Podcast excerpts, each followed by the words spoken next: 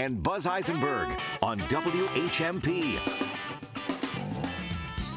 Welcome to Talk the Talk. I'm Bill Newman, And I'm Buzz Eisenberg. and we are joined in the studio by the District Attorney for the Northwestern District, which is comprised of Hampshire and Franklin counties.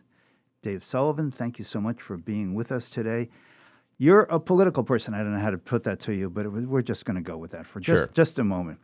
And I would like your perspective on House Speaker Kevin McCarthy being ousted as the Speaker yesterday. Let's start there. with A bit of a fish wrap. Join us for our fish wrap, District Attorney Dave Sullivan.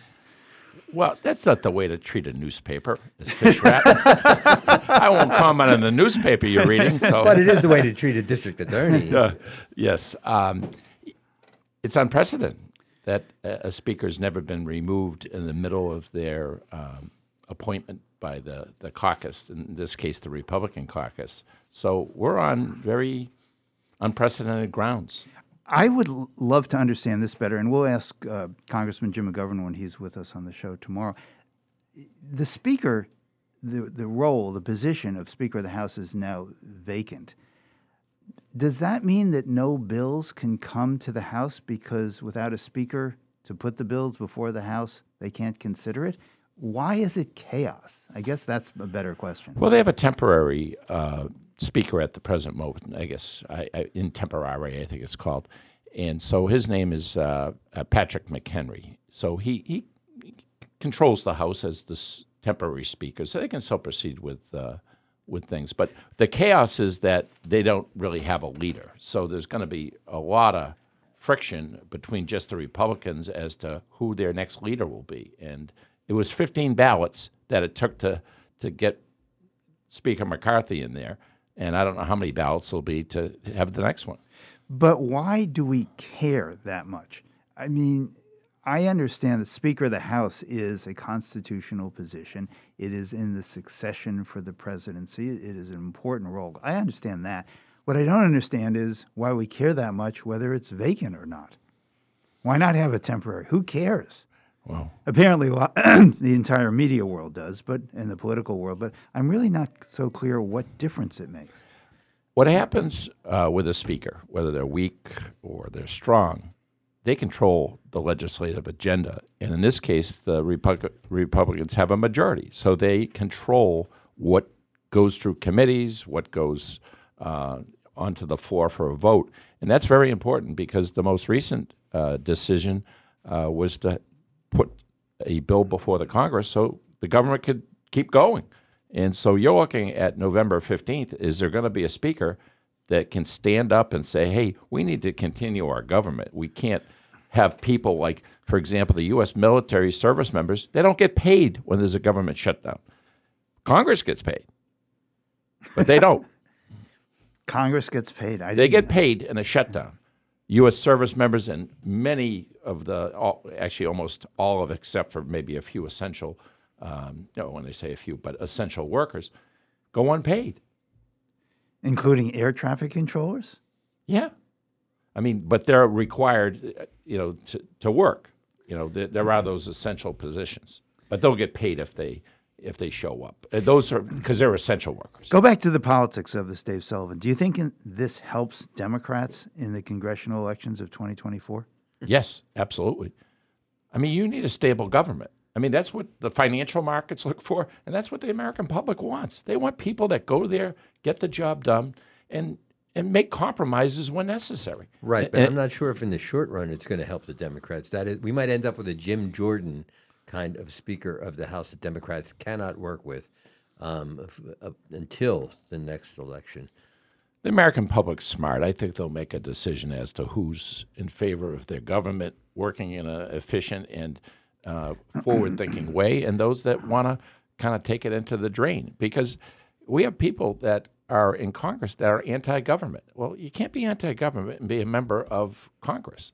It's just not right. Well, Dave Sullivan, going back to the statement you just made that the American voters are smart, I want to turn to the question of Donald Trump, and in particular, the gag order that has been imposed on him. I'm wondering if you have, as district attorney, you have any familiarity with gag orders here in the Northwestern District, Franklin or Hampshire County, or across the state for that matter, it's really unusual, and it does go into this unexplored, uncharted territory of First Amendment rights of a defendant. So, tell us your perspective about the gag order on Trump. We've never had a gag order in, in our district since I've been here, and I don't recall anything in the in the past. Um, as I understand it, of course, Donald Trump is in New York on a fraud trial that he had a civil fraud trial. civil fraud trial, and he went after a clerk uh, in the court, and the judge uh, didn't feel that was appropriate that he go after um, a member of the Go after him on Trump on Trump on, on his website on his exactly, Okay. and so the gag Tru- or- Truth Social. Yes. So the gag order doesn't stop him from talking about a lot of other things, but just about the pending litigation. And uh, you know, the judge is looking at, hey, are you trying to prejudice uh, this proceeding, or that he felt that it was maybe threatening in nature? I don't know what the exact ruling was because I haven't read the order, but um, you know, he just wants to keep Donald Trump.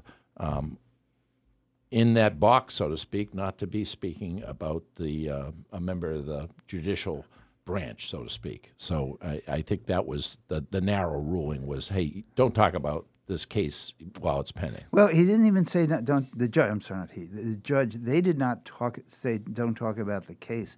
The judge said, don't talk about my clerk. My That's- staff. my staff. Yeah, that's, yeah, that's, yeah, that's yeah, not. that's, a pretty limited. Yeah. And, and that this is not a newsworthy person. Your First Amendment rights to talk about all sorts of things are not being infringed upon.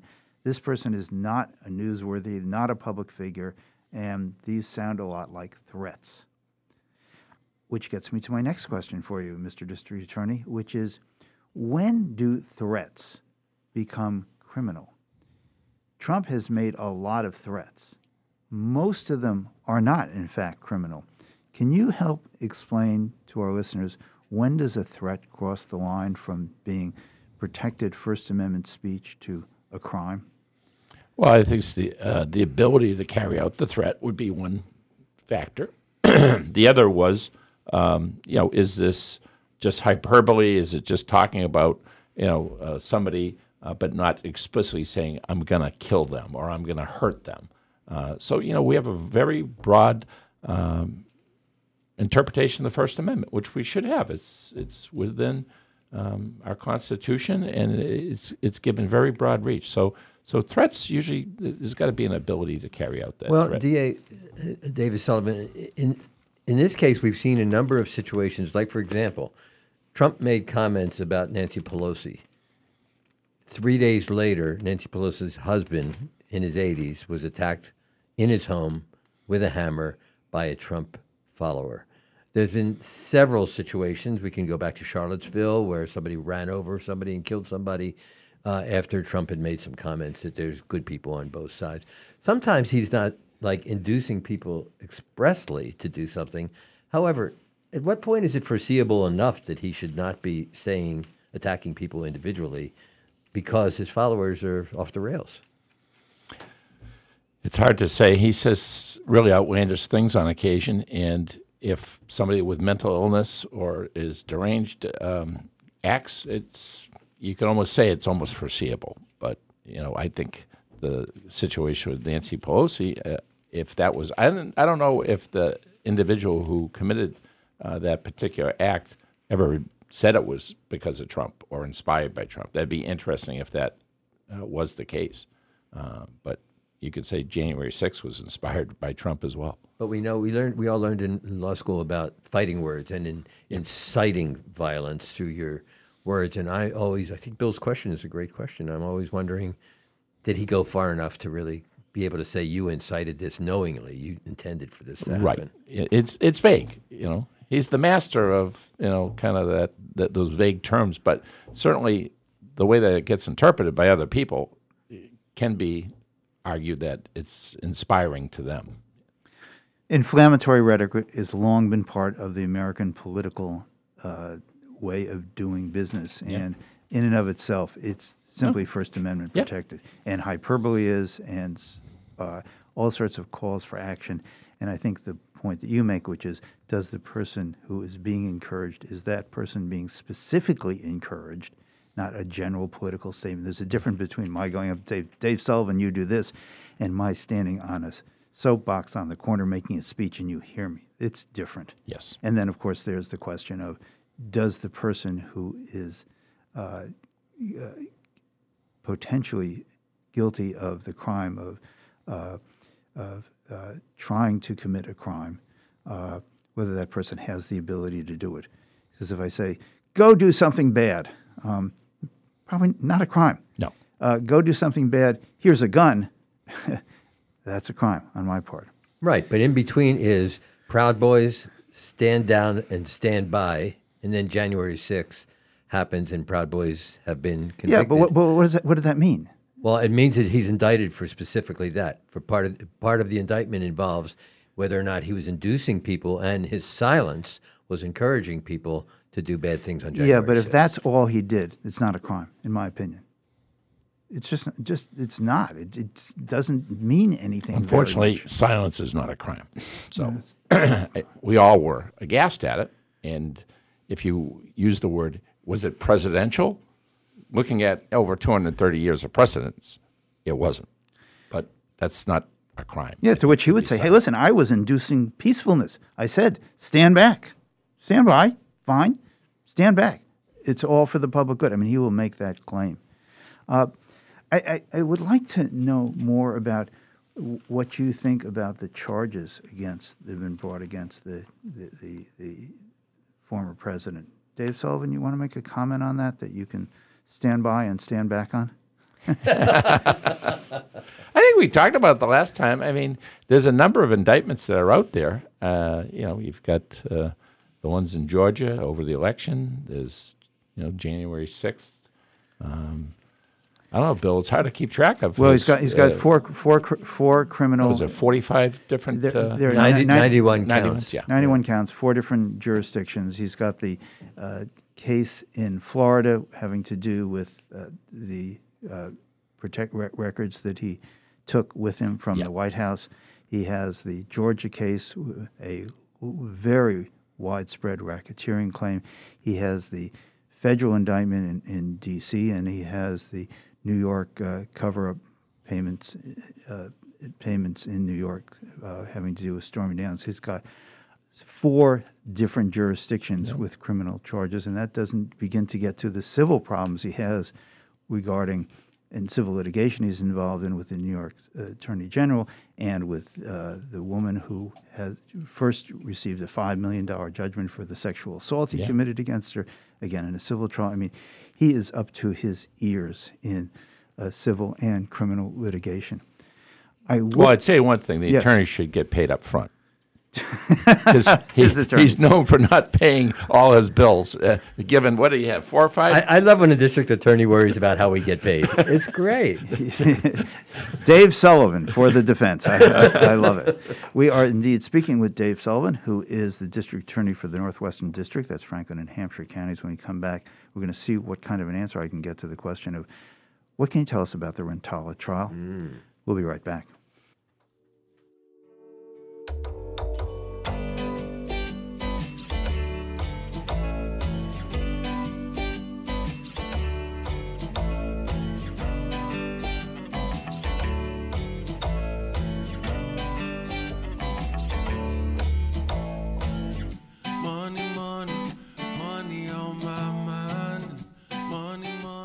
This is Talk the Talk with Bill Newman and Buzz Eisenberg.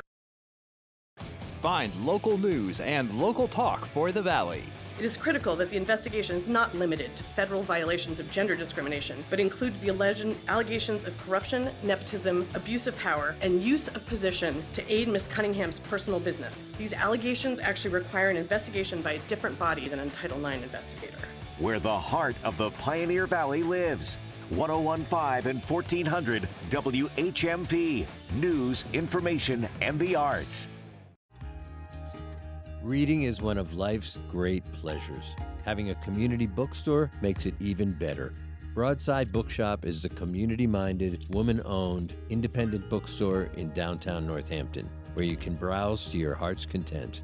For book lovers, Broadside is home away from home. You can order virtually any book on the Broadside website and pick it up at the store or have it sent to your door.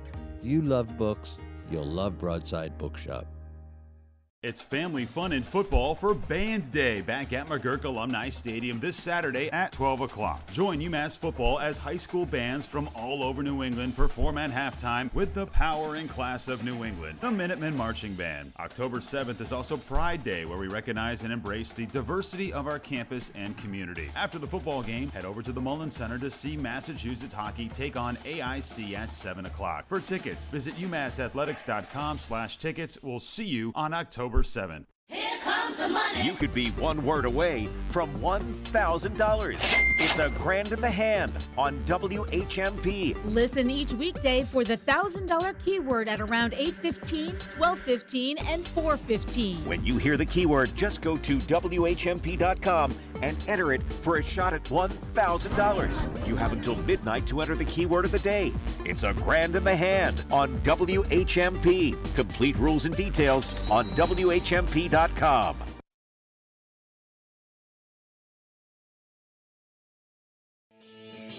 You're listening to Talk the Talk with Bill Newman and Buzz Eisenberg. WHMP. We continue our conversation with District Attorney David Sullivan. We did that during the break. We want to bring our listeners in on that conversation. Buzz, you had mentioned a piece involving Nancy Pelosi. You want to share that with us? It's a really extraordinary piece. As people know, the Speaker, Kevin McCarthy, was removed, and every Speaker, apparently, I didn't know this, has a short list of uh, people who can act as Speaker should they become disabled or should the position become vacant. And in this case, a close ally of Kevin McCarthy was the first name on his short list, and that name was Patrick McHenry, uh, North Carolina uh, representative. Um, Patrick McHenry on in Politico last night. I read it about eight thirty, and the article was printed in Politico that said his first act as acting speaker was to order Nancy Pelosi out of her what's called the hideaway office. So former speakers and uh, people who have important positions that need a whole lot of space, they have these corridors which are quiet. They're called hideaway offices, and they're larger for ex speakers like she did for Dennis Hastert, Hester when she uh, succeeded him, so that all that those huge records and how people vote, all that sort of stuff, there's a place to keep them in their office. Well, he ordered at 8:30 last night that she vacate the office by this morning because it's going to be rekeyed and whatever positions were not removed, she would lose possession of her possessions in her office and she would no longer have that hideaway office. She happened to, at the time that the email was sent by uh, P- Patrick uh, McHenry, was at the memorial service for Dianne Feinstein in California. So immediately, what happened is it, it turned out that Hakeem Jeffries, the uh, minority um, leader in the House, he put his staff on it. They went over and they moved all of her stuff out into a tiny little office that she was relegated to, so that the acting speaker can have more space. He said it's the first time in U.S. history that a speaker who was a former speaker who's still serving didn't have a hideaway office. It's the most vindictive thing, and if that isn't a window into what the Republican Party looks like right now, I don't know what is. Mean, small minded, vindictive, irrational, nasty. There are a lot of adjectives. It's the lack of civility. You know, there are votes, there are formal procedures, but the bottom line is we're human beings. And I don't care if it's Nancy Pelosi or a Republican or you didn't like him, but you know, you deserve that amount of grace and, and dignity uh, for a former speaker. And the other thing, you know, I, I run for office every every year, and there's only like you know 1,400 voters in in my little town that vote for me. You have a very large number of people who vote for you and have voted for you to put you in office. Well, each of those representatives, there's 760,000 people they represent. That commands respect. Like them or not, there's three quarters of a million people that they represent in our House of Representatives. And shame on you, Patrick McHenry. As Bill said, you're a very small individual. Yeah. District Attorney Dave Sullivan, I'd like to turn to the uh, Cara Rintala case. And uh, uh, this is radio, so words like no comment don't, don't really actually get us very far. But I would like to uh, ask you. Are you going to talk to us about Caro Tal's case? No, I really can't talk about it. It's uh, in the middle of the deliberations, and we'll just wait until the verdict comes in, and then I can speak to you more fully. All right, let me try. there was a uh, news report on the front page of the Gazette, I think two days ago, um, about three jurors being replaced. So that part's public. Can you comment on that or give us some insight as to, and for those of our listeners who don't know the story, what happened? Why were three jurors replaced? And why did the judge then instruct the jury to do something that seems a little odd, perhaps, to some people, which is those of nine of you who have been deliberating, forget it, wipe it all from your mind, and start over? Explain that to us. Uh, the judge ruled it was for personal reasons. I'll leave it at that. Um, and then in any uh, jury, uh, whether it's assault or wherever it is in district or superior court, when you have to put an alternative juror uh, on that panel of 12 or in district court 6, um, it's very important that that person doesn't come in midway and not have that opportunity to hear or to view all that evidence because it's very important for both the defense and the prosecution that they have a full picture uh, of the case before they make a decision about guilt or not guilt. So it's really important that you start over because you want them to see those sh- threads of evidence. Uh, you can't assume that they, oh, geez, you know, the uh, the eleven other people, they know what's going on. They'll they'll instruct so and so. They should have that opportunity to start anew, and and so that's why that happens. Um, and you know, the destruction of uh, particular notes, I think guarantees that they aren't just going from th- those notes, but actually, and that person wants to be heard. You know, they could bring up really important issues. Uh, how they view the evidence uh, may be completely different than those other 11 people, and that's a good thing. Let me just one follow up. I know Buzz wants to follow up with you too, but I have this question. I don't get it. I've seen this happen. I've been involved in a situation like this. I don't understand how jurors who have been deliberating with each other for, say, four days, talking eight hours a day, and then are instructed, well, start over. I mean, how do you start over? Every the nine of them have been participating. You can't sort of wipe that from your mind. I understand it's a nice idea, but Yeah, how does it actually but work? I don't think the instruction says wipe it out of your mind. It just allows for that new, or in this case, three new, uh, you know, jury members uh, to be able to go through that evidence, that stack. You know, and you know, this was, uh, if, for example, you know, two weeks of trial, then you know, maybe they want to look at, uh, you know, something uh, in particular. But you know, I think it all works out for the best. You know, when that all comes down to it, by the way, jurors are very serious about their duties. I, I've never heard of a jury that didn't take it seriously, and we should take it seriously uh, that each of those members of the jury is fully informed But before Bill's- they make a decision. Bill's question, I just want to embellish Bill's question a little bit because I can't tell you how many times a layperson has said to me when the judge admonishes, a judge rules on an objection and sustains an objection and then turns to the jury and say, you may not consider that which they just heard come out of a witness's mouth. And so many of us think, can a jury really forget what they just heard from a witness's mouth when they were paying attention? What do you say as a trial attorney and also as district attorney? Well, some things they hear, they can't extinguish, and that's why cases are sometimes dismissed for mistrial or on appeal. That that particular comment or piece of evidence that, that was spoken, you, you know, usually from the stand, that does that, that could derail the whole trial.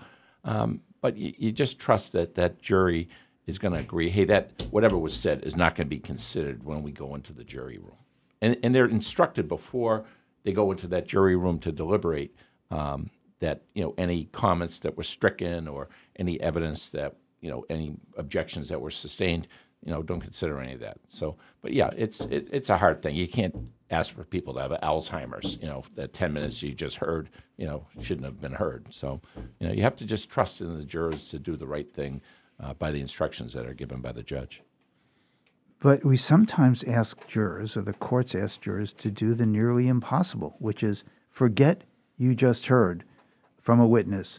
Oh, the defendant said to me, he did it. And, and the judge says, please ignore that last comment. I mean, it's nearly Wasn't there something from. Saturday Night Live? Never mind. Who's the one that's just never mind? Gilda Gilda Radner. Radner. Was that it? Yeah. But uh, uh, yeah, it just you know, that's the way it goes. It's it's unfortunate when it happens, and you know you just trust in that jury, and you know uh, this jury, you know these jurors that they're dedicating their their lives to you know making the right decision and and doing the right thing. So I know, think it's really important that the evidence that they consider be lawfully put before them. Exactly. And I think that they, they tend to understand that w- those things which were inappropriately put before them should not be part of their consideration. But, you know, we all know we're all human. yeah. Yeah, and let's not forget the story that was, I think, front page on the. It was in the Republican yesterday of someone who's been in prison for 39 years for a murder. Found guilty beyond a reasonable doubt. All the appeals exhausted. Everyone said fair trial. Everything was done great, except that he didn't do it. Yeah. Yeah. District Attorney Dave Sullivan, we really appreciate your time being with us every month. Thank you so very much for coming in today, particularly at this time. I know your office is really busy. And we're going to hold you to this after the verdict comes in. You said you'll come back and talk to us regardless of what it is, right?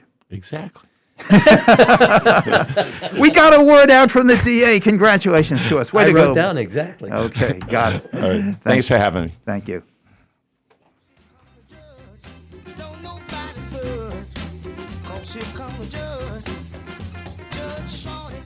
More Talk the Talk with Bill Newman and Buzz Eisenberg coming up right here on WHMP. For WHMP News, I'm Jess Tyler. Last night, the two women competing to be the next mayor of Greenfield discussed their platforms at a forum hosted by GCTV.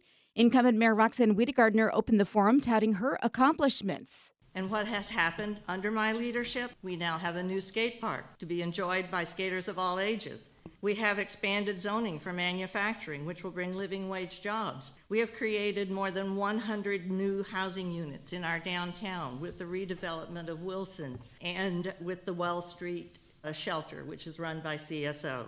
Virginia Desorgher, the Precinct 3 city councilor running to unseat the mayor, said love for her neighbors and a desire to address issues important to them motivated her to run for mayor. I am running for mayor because when I look at this city, I see people, families, the elderly, those who struggle daily to put food on the table and have meaning in their lives. Last night's forum, moderated by Buzz Eisenberg, was the only opportunity to hear the mayoral candidates answer questions before the election on November 7th. A long awaited promise soon to be realized on Beacon Hill as Governor Maura Healey signs a massive tax relief bill later this afternoon. This was a campaign promise for the Healey administration and has been in the works since before they started their campaign. The bill is expected to provide $561 million for tax relief for the fiscal year 2024 and will grow to a total impact of more than 1 billion by 2027. Mostly sunny skies today, warm with a high of 82 to 86 and a light breeze. Variable clouds tonight, evening temperatures in the 60s, and overnight low of 52 to 58. Some patchy fog is possible in the morning, otherwise, a partly to mostly sunny day tomorrow, a high of 76 to 80. Rain potentially for Friday. I'm 22 News Storm Team meteorologist Brian Lapis, 1015 WHMP. Last summer, Whalen Insurance finally did what a lot of insurance agencies around New England had done long ago. We partnered with a call center to handle routine things like a change of address. It went okay, but we're not going to continue. We found out that no matter how simple or complicated the matter at hand, you prefer to talk to us. As one longtime Whalen Insurance client told me, the people at the call center are great, but they're not Amy. I like knowing I can call and talk to Amy every time. I guess I should have known.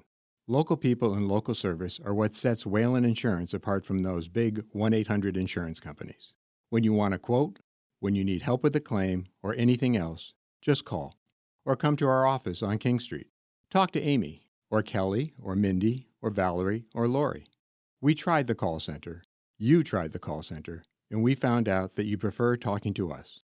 Whalen Insurance. Local people, local service, local insurance.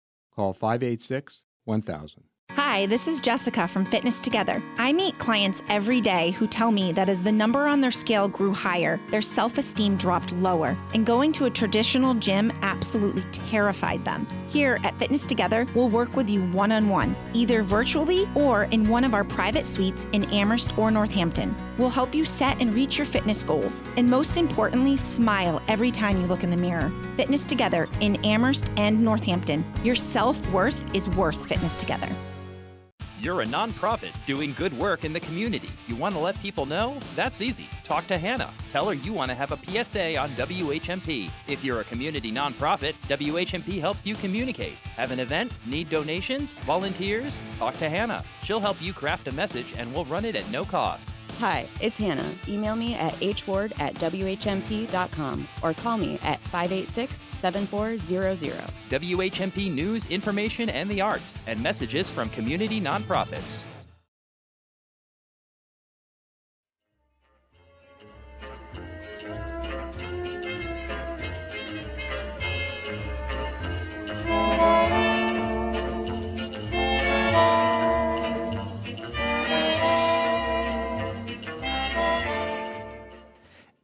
We welcome back to our studio Larry Hott. This is Cool Films with Larry Hott, and I'm very excited to hear your thoughts about the film that I just watched and loved.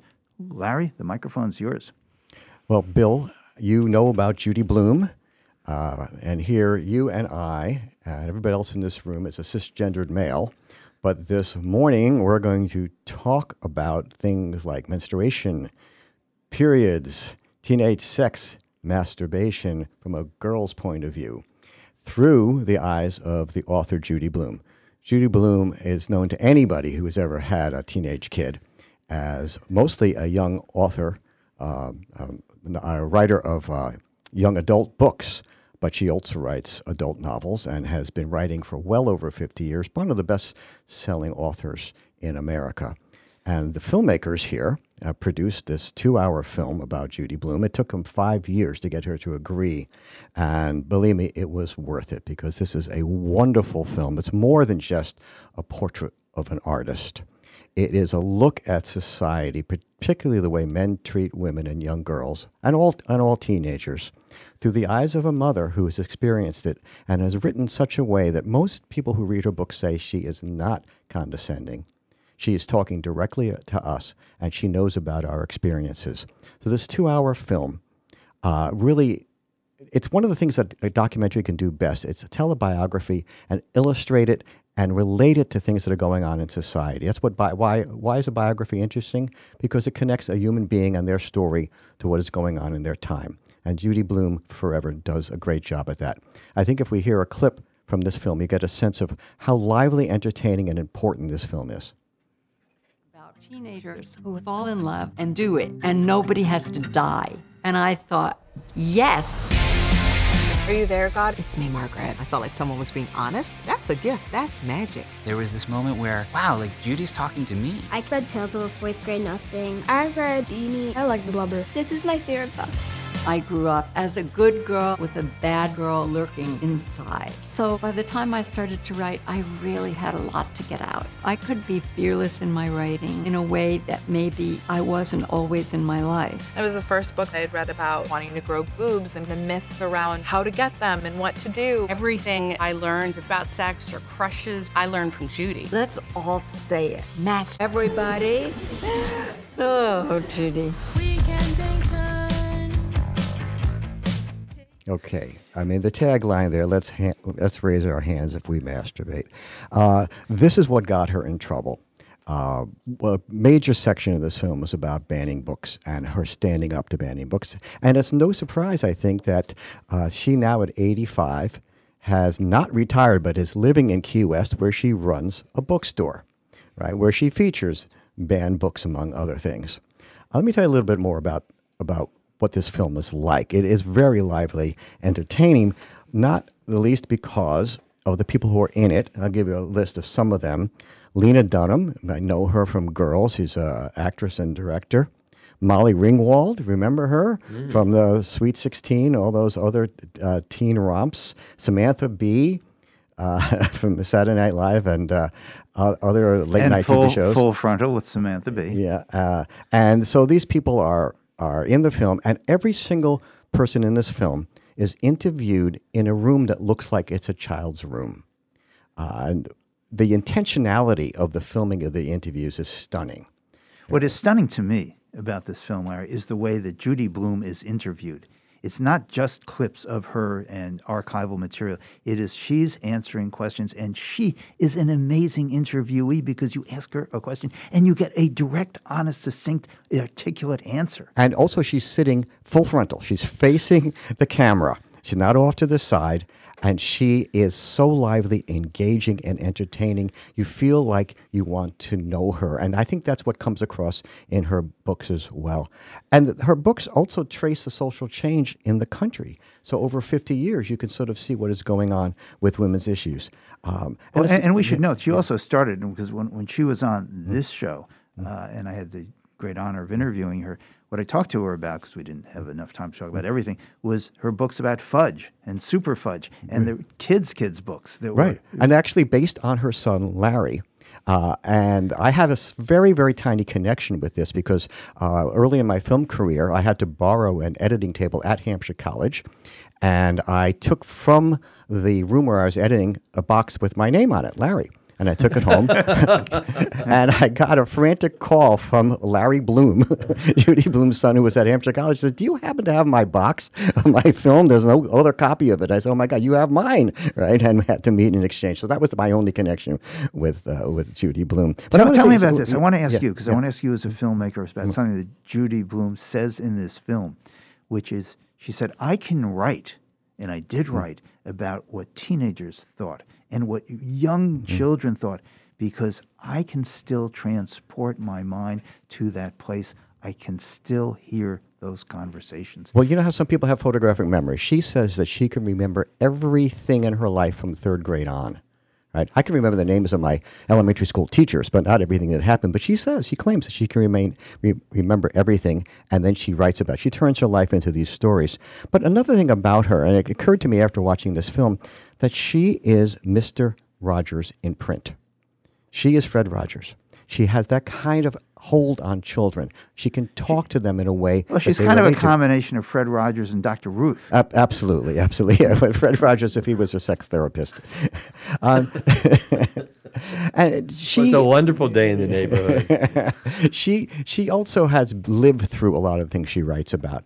Um, she was diver- divorced after many years of marriage. Her husband was glad that she was a writer because he said, "Well, now she has a hobby; she won't spend as much time shopping." Right? That's the kind of marriage she had. And then she had a fling, a short marriage for a while, and she said, "I'll never marry again." But then she settled down with this wonderful avuncular man, George, and together they're living in Key West, Florida. And there's some kind of hokey scenes in the film where we see her bicycling, bicycling around Key West. Um, and she's in her bookstore, and people come in to get their books signed, and all that's kind of uh, run of the mill filmmaking. But the film doesn't shy away from using really entertaining techniques, animation, old clips. But the heart of the film, and the thing that I think you anybody who sees this will never forget, is that they interview women and, and, and some boys too, who have been writing to Judy Blume for 40, 50 years. That was amazing. The archives, correspondence that she has had with readers who were young readers, started out as young readers, that have gone on for years and decades. And she is sitting in a, in a room where I guess her archives are, where there are boxes and boxes and boxes, and she pulls out the letters, and we see the actual letters in the handwriting, and then we see the adult women who wrote to her. And one of these women, the, the, the girl had, when she was uh, graduating from college, she had no family to come to her graduation, and Judy Blume shows up at Bryn Mawr and attends her graduation, excuse me, without ever having met her in person before. And that's the kind of person she is. And I am sure she's not a saint, uh, but she comes across. Uh, well, I, let me put it this way: the film is not a not hagiography. I mean, she's obviously flawed, and she admits to her flaws. But you want to like her, and you appreciate what she has done for young children. And I remember when my daughter was young, she read the books, and now as an adult, I want to go back and read these books. Not only the not only the uh, the, the adult ones that she's written about her life, but I want to go back and read. Uh, for here's some of the books titles you might recognize: Deenie, Forever, and the most famous one, Are You There, God? It's Me, Margaret, and then the, the Fudge series, and then a film with a great title, Blubber, which is about a girl who's a little bit overweight, and the the kids tease her, they bully her, and call her Blubber. Um, these books seem to be timeless. The way that people in the film talk about them, and they they're interviewed, of course, with stacks of these books next to them, and they pull them out and they read their favorite passages. Uh, I, I think as a sales tool for Judy Blume's books, uh, the film is terrific, but it doesn't feel like it is a commercial.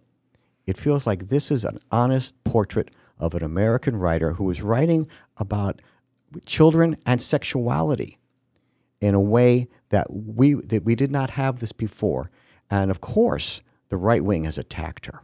And there's a wonderful scene in the film where she confronts Pat Buchanan on a talk show, and he's going after her for the books, and she says, "Have you read the book or only the highlighted parts?" Right? and you know, you know what the answer is going to be, but of course he doesn't. He doesn't answer her. Yeah, and I should note that there is a film made out and from the book "Are You There, God?" It's Me, Margaret. That is itself a really good film. I I thoroughly enjoyed both of these, and I felt at the end, the Judy Blume Forever film. I knew her in a way that I had never known her before. It taught me about how a writer's, a brilliant writer's mind works, and it made me want to know more about her. It made me want to go back and reread the books. There are so many little facts that jump out of this. When she was a young woman and she sold her first book and she got a $350 advance and she buys an electric typewriter, right? So that's so the first time she actually has a typewriter that she can work with and then she produces I don't know how many thousands and thousands of pages on that electric typewriter which she which she still has and I guess will one day end up in the Judy Blume Museum. The film next that we're going to talk about is Well, it's related to this film. It's called Periodical, and it's about women's periods. which we'll discuss right after this. Four guys in the studio. Forgive us before we start.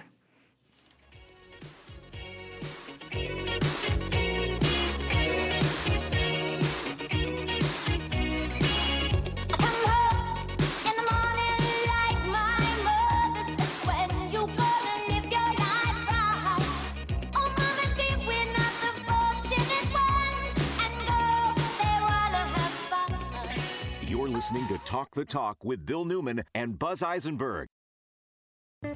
What's cooking at River Valley Co op? Here's avid eater, grocery shopper, and co op member Bill Newman. Rutabagas, sweet potatoes, turnips, and leeks. Local produce is rooting its way to the co op every day. At the co op meat counter, try coffee rubbed hanger steak, a delicious mix of sweet and bold heat. New recipe, and you need just a pinch of this herb or that spice? Get just the right amount in the co op's bulk department. River Valley Co op, wild about local. Everyone is welcome.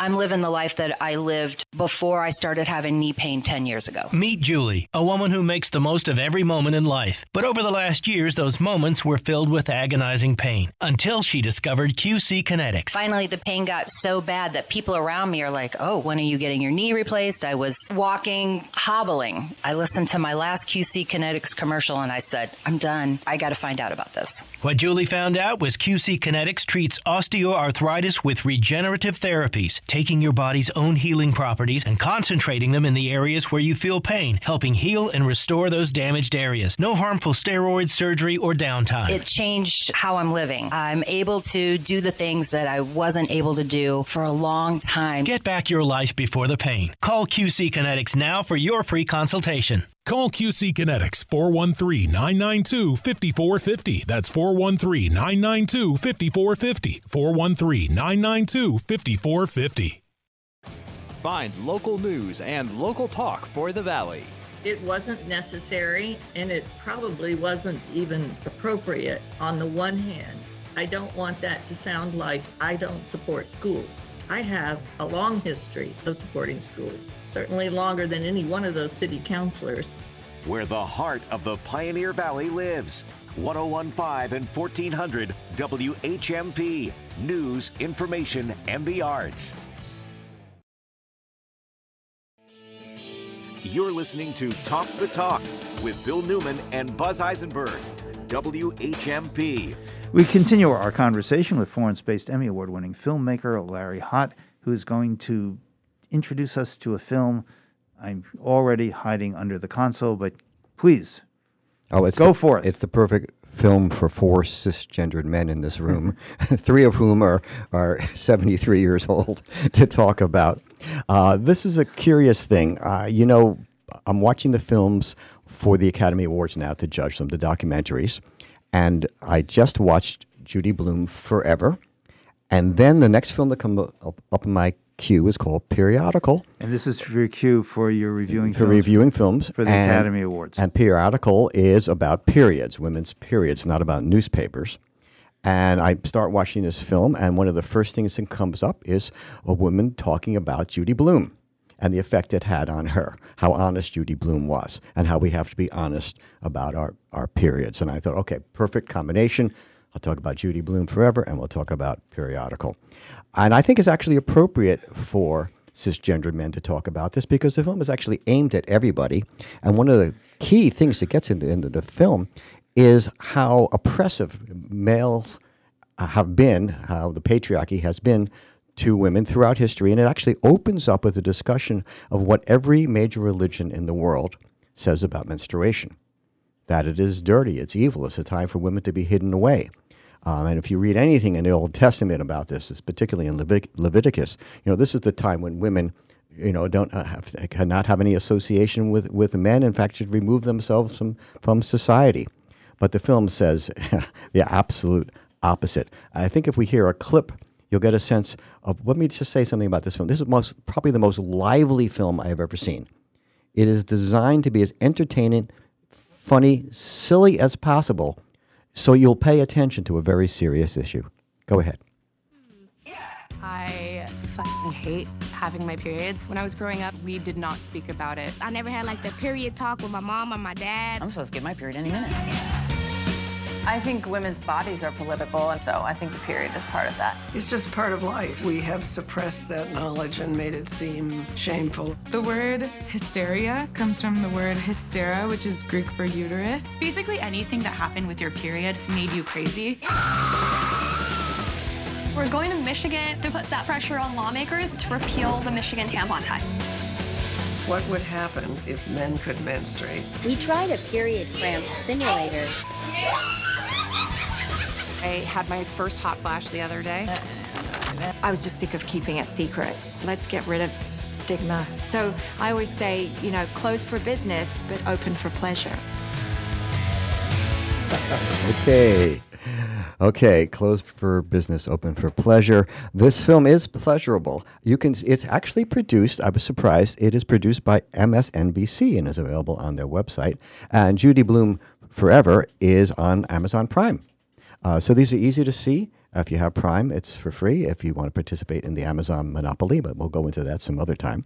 Uh, I mentioned that this film is lively. It has cartoons, TV shows, silent films, horror movies, notably Brian De Palma's Carrie, which comes back over and over again. I don't remember all the blood in Carrie, but what's going on is that Carrie is having her period. Remember? That's what the blood is. Um, and they keep coming back to this.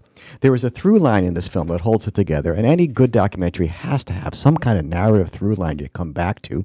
And here, A through line. You're talking about what we might call as a thread in a thread that keeps you going and say, wonder what's going to happen next. And here they use the device of a young woman who is an activist who is trying to get the tax on female hygiene products removed. 21 states tax tampons, for example. Massachusetts does not. I looked it up. 21 states charge sales tax on period products, but no state charges a sales tax on Viagra. Gentlemen, are you ready to become an activist on this? This the silence. This is where I say we have the right to remain silent. Everything we say probably can and will be used against us. But I do know that there is a bill. Mindy Domb is among the sponsors for uh, public higher education institutes to provide free um, uh, products. So this is a big this is a big issue in the film. Uh, the major point they make: why is it so hard to get sex education in the United States? Why is it suppressed? What is the point of suppressing the knowledge? And they make the connection between suppressing the knowledge of your own body with the anti abortion movement. The less knowledgeable you are, the less agency you have. That's the message that comes out of this film. And the right wing, the conservatives, prefer ignorance because it makes it easier to control people's behavior. And the, the Yeah, reason. and, and I think we should note that those states which have the least sex education are the ones that have the most unwanted pregnancies and, until, of course, the Supreme Court overruled Roe, the, the highest rates of abortion. Yes, and the film makes the point that this is no accident. And in general, it says that gynecological health care in the United States is a misogynistic mess. Right? Uh, then the people who you hear talking about this, uh, everybody from Gloria Steinem uh, to Naomi Watts, and then what I really appreciated was many, many OBGYNs, uh, particularly women of color, talking about what it's like to practice medicine nowadays, what they have to, tr- to what they talk to their patients about, how ignorant many of the patients are when they come in, and how they feel that this is a political job of theirs to educate not only their patients but everybody in their community. Um, and they they really say that this shame over having a, a period is still in our society, and that young women mostly do not know what's going on. And I know from watching uh, several other uh, films about uh, the, this very issue in other countries. In India, for example, this is a major issue, uh, making sanitary products that are affordable. And companies have started, a women-run companies have started up in some of these nations. The, the whole point of which is to make them uh, cheap and available to women so that the kids, so girls can attend school. Because if they go to school and they don't have affordable sanitary products, uh, then they're going to leave and they're not going to come back. So you, you, they make this connection between healthcare, sex education, and uh, uh, feminine hygiene products and power, which is uh, you know something that you just don't think of at the uh, you know right off the bat. So here in the United States, which we think of as somewhat progressive sometimes on these issues, when 21 states are taxing these products, so that what the film uses is those very engaging, uh, active women who go from state to state, and they use Michigan as an example, and then they they follow the Michigan fight right through the legislature of Michigan, and I won't tell the ending because that's the ending of the film. But they then they use that as a hook to say, okay, what's going to happen next? Which every film needs to have some sense of tension and wanting to find out uh, what the end of the story is. Yeah, the idea that you can take this serious issue and make it engaging and fun and funny and instructive, that's an amazing combination. Yes, and so I, I, I recommend a combination of two films: uh, Judy Blume Forever on Amazon Prime and Periodical on MSNBC. Larry Hott, thank you so very much. This has been Cool Films with Larry Hott.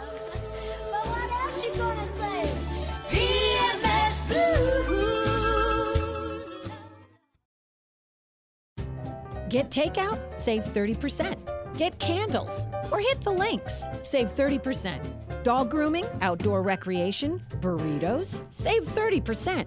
The Shop 30 store. Full value gift certificates to local restaurants and merchants, plus tickets and events. Just click, print, and save 30% on the stuff you were gonna buy anyway. The Shop 30 store. Open right now at WHMP.com.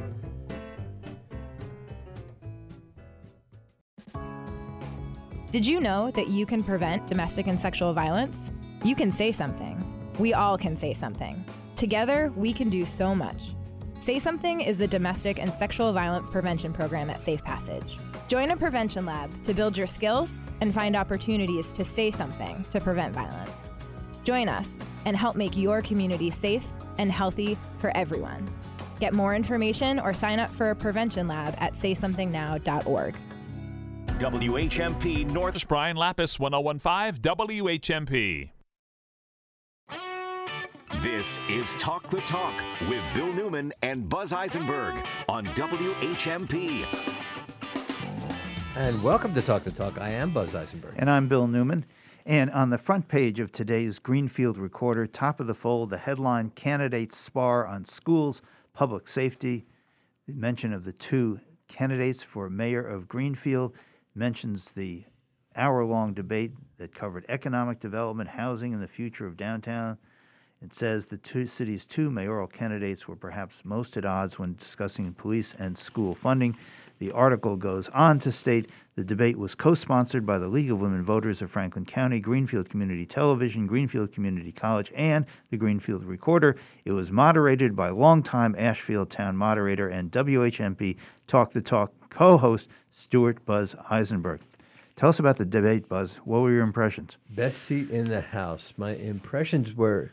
And, and a lovely photograph of you and the two mayoral candidates. Is there? I actually haven't seen it, but uh, yeah, did I shine them up? I looked so beautiful. Is that? is I I wasn't going to go that far, but no, the truth of the matter is, and, and I made comments after the debate was over. It it is so wonderful that that voters get to see shoulder to shoulder the people that they're being asked to trust, um, you know, their their tax dollars and so much more with, and both of them came fully prepared to address all sorts of issues. They had no idea what the questions were going to be. The panel, which is included the managing editor of the Recorder, a downtown business uh, business person, uh, Brian Doyle, and the co-president of Massachusetts League of Women Voters. The panelists asked great questions, um, and they were prepared. We it, you really got a chance to assess uh, each candidate on fair terms. They were respectful. They were responsive. Um, it's the two candidates we should note, note the present mayor, the incumbent Roxann Wedegartner, and Virginia Jenny Desorgher. That's exactly right. Who is the chair of the council's Ways and Means Committee? So they, they each had a, a history that they could talk about in in uh, Greenfield politics, and um, I just think it's a great service. I think every important race should have a debate, and it should be televised so people could see it. And shout out to GCTV and its crew; they did a great job um, broadcasting the important event. I'm I'm happy for Greenfield that they got a chance to see these two candidates uh, shoulder to shoulder. You think that the debates actually show what the differences are in the candidates and show who the candidates are to show who's the better debater? Yes and yes. And uh, I'm not going to make a comment about who I think is a better debater, but I, I will say that I people got a chance to assess that by their own standards. But the one question which came from Brian Doyle, the uh, downtown uh, businessman, he asked, "Could you describe your leadership style?" I thought that was a great question. And each of them talked about what they thought was important in a, in a leader. Um, you know, both of them focused on. Ginny Desorgher said she has big ears, so she's a big listener. Uh, Roxann Wedegartner also said she's a good listener and she knows how to um, tap people, uh, surround herself with people who have knowledge. But I thought that was a really good question. I do think that voters were informed. I, I think that they were. So it was great. And uh, so, because we all want to be informed, and uh, which is a great segue to our next guest, who is uh, no longer just a guest. He is uh, somebody who we always look forward to having in the studio. He is an investigative reporter. He's a freelance reporter, and he is Dusty Christensen, who's covered so many important uh, stories over such a long period of time. Dusty, thank you for joining us again today. Oh, it's always a pleasure. It's great to be in here with y'all. Well, I know what I want to talk to you about. It's a story you've been working on recently. I understand, and um, you're such a good investigator. But I would just want to tell for 30 seconds, as the moderator of the town of Ashfield, I was involved in many, many meetings involving broadband. Uh, the our, our community is concerned that everything from the ability to uh, sell houses at a decent price. Um, it, broadband is such an important part of kids' education, of stimulating business and allowing people to remotely do business. Broadband has become a feature that it's it's really hard to live without as a municipality these days. And uh, I think as a little town of Ashfield, we borrowed a lot of money and we were able to get some grants, and we have terrific uh, Wi-Fi service now in Ashfield. Um, but I think every city easily gets broadband service, doesn't it, Dusty? I wish that were the case. Unfortunately, it's not. Um, in America, uh, federal estimates show that some 7% of, of Americans don't have adequate broadband service. In Massachusetts data, census uh, or Massachusetts census data shows that's around 10% of the state that doesn't have a broadband subscription. That digital divide spans uh, both rural communities that are totally unconnected and urban communities as well, where maybe parts of the city aren't as connected or where people cannot afford a reliable internet connection. Um, the Massachusetts Broadband Institute, which is a state-run division, uh, put out uh, statistics at a recent listening session that it held in the area, showing that a whopping 28% of uh, households in our region in the Pioneer Valley have no broadband internet uh, subscriptions, and 52% of municipalities in our area have little to no competition in the broadband market. Wow. So it's really a surprising thing. That's really an important thing. Uh, Bill. Dusty, could you go back to this statistic you just gave us on how many people do not have access to broadband? It's like saying in 2023 you don't have access to electricity or running water. I mean, that's that's ridiculous, but apparently true. That, that's right. That's, those are the figures that uh, that we found from from you know the state-run division that uh, is in charge of ins- ensuring uh, that everyone gets internet. Of course, we all know, particularly after the COVID nineteen pandemic uh, began, just how important all of this stuff is you know, uh, you are unable to attend school remotely or to Zoom to an important business meeting or to even do something as, as simple as, as shop online. Or to do telemedicine or a thousand things. Telemedicine, you're right. Is is there a difference between broadband and internet that we should know? Broadband, I believe, refers to uh, high-speed internet, and there's all there's several different ways that you can get uh, broadband. But the most, uh, the fastest and most reliable way is fiber optic cables, which use light signals to transfer information much faster than, say, copper wires. And so, uh, what I learned is we, you could throw out the term fiber optic cables, but that means take a look as you drive down the street. Every time you see a telephone wire going from one pole to another pole or electricity, it's another wire that has to be installed. It's a big project. It is a big project, and a lot of municipalities are beginning to grapple with this question now of how to bring fiber internet to homes in their city or town. This is something that, as you rightly pointed out, rural communities here in Western Mass have really struggled with because they were, many of them, and, uh, and still are, truly disconnected uh, with no reliable broadband access. Uh, but nevertheless, there are also those inequities that continue to exist in some of our smaller cities and, and bigger cities as well. Um, uh, there's a sizable portion of people in Springfield who do not have access to reliable internet. Uh, this is very much a, a, social justice issue in the 21st century. So, investigative reporter Dusty Christensen, uh, I remember that the infrastructure bill, which did pass, it had provisions to, and I think it was over a 10 year period, to make sure that everyone, every community in America actually gets broadband. Do I have that right? That's right. So that one trillion dollar infrastructure uh, bill that Congress did pass in 2021 included a whopping 42 billion dollars to pour into high speed internet infrastructure, including 147 million to Massachusetts. Uh, a lot of people are saying that's a small amount to our state. FCC maps show that our state is is more connected than uh, than other states. Although a bunch of extras point out that those FCC maps are. Um, are very inaccurate, um, and that there continues to be this this big gulf, this digital divide here in Massachusetts as well as elsewhere. Um, that funding is primarily focused on on connecting households that are identified as unserved at all by broadband, and so uh, you know, in what that will mean is that there will be far less unserved locations when this funding is is uh, is spent. Uh, however, a lot of those places are rural communities, and so cities and and more urban communities that are also struggling with the digital divide here in our area may not have access to those funds. Just recently, uh, Northampton put out its own report on whether or not to explore the idea of city owned fiber internet, a municipal internet. Um, uh, voters in, in Northampton voted to create a municipal light plant, which is basically a municipal utility.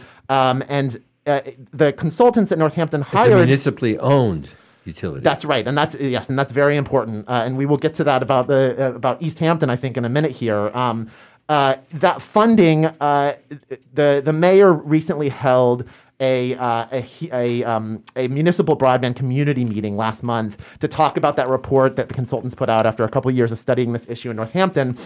And she and the consultant made it clear that Northampton is likely not to qualify for those federal funds, despite having a sizable portion of people who are unserved or underserved here in the in the community. And so uh, there's some tricky parts th- to this federal funding coming in. Um, it has to go first to unserved communities, and then it can be used for underserved communities. The question is, how is the state going to define underserved communities? Could you go back to the economics of this for 30 seconds, please, Dusty Christensen? I don't understand why, given the demand for internet access, for broadband, why this isn't a lucrative business for companies. What's standing in the way of capitalism actually working well in this instance? Uh, well, it's a great point. Uh, you know, in rural communities, uh, the challenge is that uh, people are very spaced out, and so building it's- out that infrastructure. It's expensive to lay down the lines. It's expensive to lay down the lines for a whole host of, of wonky reasons. Um, and you And know, for you a very small number of potential subscribers. that's right. And so that's why some of these private businesses have been reluctant to come into um, to rural markets. But of course, that doesn't address the question of of, uh, of cities. I will say that there is one company uh, that uh, that has now come into Amherst and East Hampton uh, by the name of GoNet Speed, uh, who I profiled in a recent piece for the Shoestring, uh, who are now starting to bring fiber networks to these cities. Of course, it raises questions about can a private business do it as well as a as a publicly focused entity like a municipal light plant. Um, I guess we're going to have to find that one out. Yeah, I, I think that it it is really interesting. We, uh, you know, for listeners who might not know, in rural communities, we don't get cable. I, we hear all of our, our city dwelling friends talk about uh, Comcast and bemoaning this and that. But if you're lucky enough to be able to afford it, you need a satellite dish outside your house in a rural community because you can't get cable because it's just so expensive to actually lay the wires. And that's part of the broadband thing. So we in in so many of the communities that surround where I live, we had to borrow the money, and that imposes a burden on taxpayers. Um, and then we have to base it on uh, how many subscribers we're going to have and how much do we have to charge them in order to pay the debt that borrowing the money paid for. And just before we take a break, Dusty Christensen, you as an investigator, you have to learn a lot about stuff like this. It's complicated. You, you when you decide to cover something like the East Hampton broadband situation, you have to learn about all sorts of federal, state legislation. Do you enjoy that process? I do. You know, it allows us to just pick the brains of all sorts of experts who, if I was maybe a regular citizen, I wouldn't have the chance to call and talk to.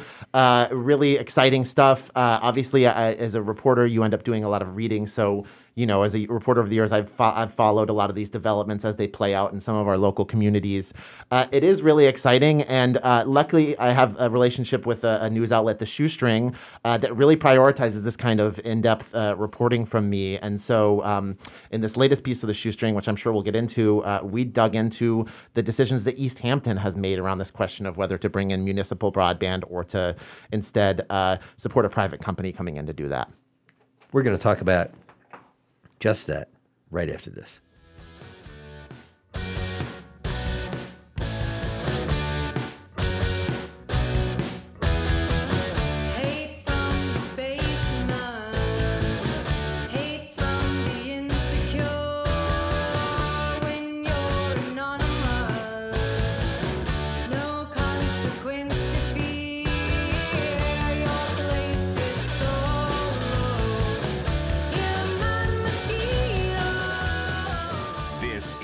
Is the Talk with Bill Newman and Buzz Eisenberg.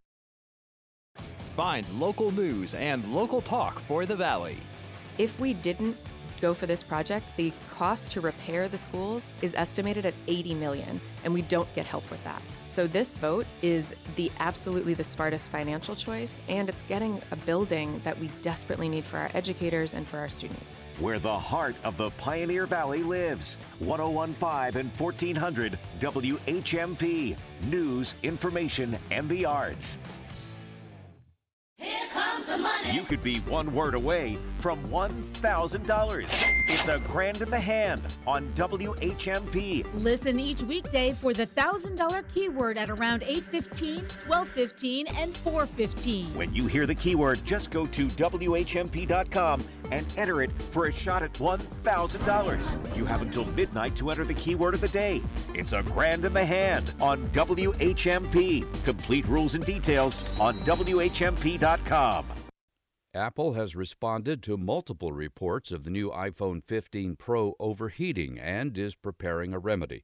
The company will release an iOS 17 update it hopes will resolve the problem. The company said in a statement that some overheating might be normal during the setup of a new device. Walmart plans to offer more services to pet owners. The retailer is starting with 65 stores across the country where it will offer veterinarian grooming services. Walmart said it expects to save pet owners time and money with the service at the same location where people buy pet supplies. Locking yourself out of your house or car is not only annoying but highly stressful. In most of these instances, you look for a locksmith. But be careful. Locksmith's consumer affairs Consulted warned that scammers often pose as locksmiths, collect money, but provide no service. I'm Mark Huffman. Learn more at consumeraffairs.com. You're listening to Talk the Talk with Bill Newman and Buzz Eisenberg, WHMP. And we are back talking with investigative reporter uh, Dusty Christensen. And um, I, I, think, Dusty, you were about to talk about East Hampton and the sort of turbulent road, the path that they've been taking um, towards broadband. I think it's really interesting because we love East Hampton and we want to hear about that. But it also is kind of a uh, an example of the anatomy of a public policy decision.